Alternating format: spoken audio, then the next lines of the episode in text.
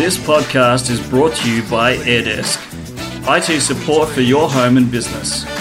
To give your business a help desk, visit airdesk.online or search AirDesk support. Hello and welcome to the Tech Authority podcast. I'm Andrew Brown, your host. Today we are continuing the conversation of 30 apps that IT professionals use on a daily basis to go with Audio Month. And today is the 4th of June, so we're four days in, and there's four episodes already published, so you can go and listen to the last, oh, the last three episodes, because the fourth one will be today.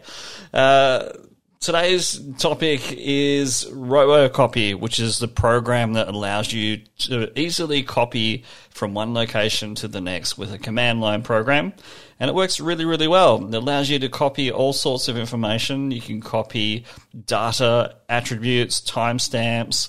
You can even access the NTFS access control list, the owner information, the order, auditing information as well and it's a pretty simple process. You just need a couple of commands to kind of make it function with the syntax. And once it's copying your files over, it's just you leave it, let it running until it copies everything over. It's a very simple program. It does a very good job, and it's one thing that we use on a daily basis.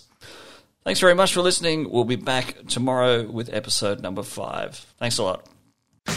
This podcast is brought to you by AirDesk, IT support for your home and business.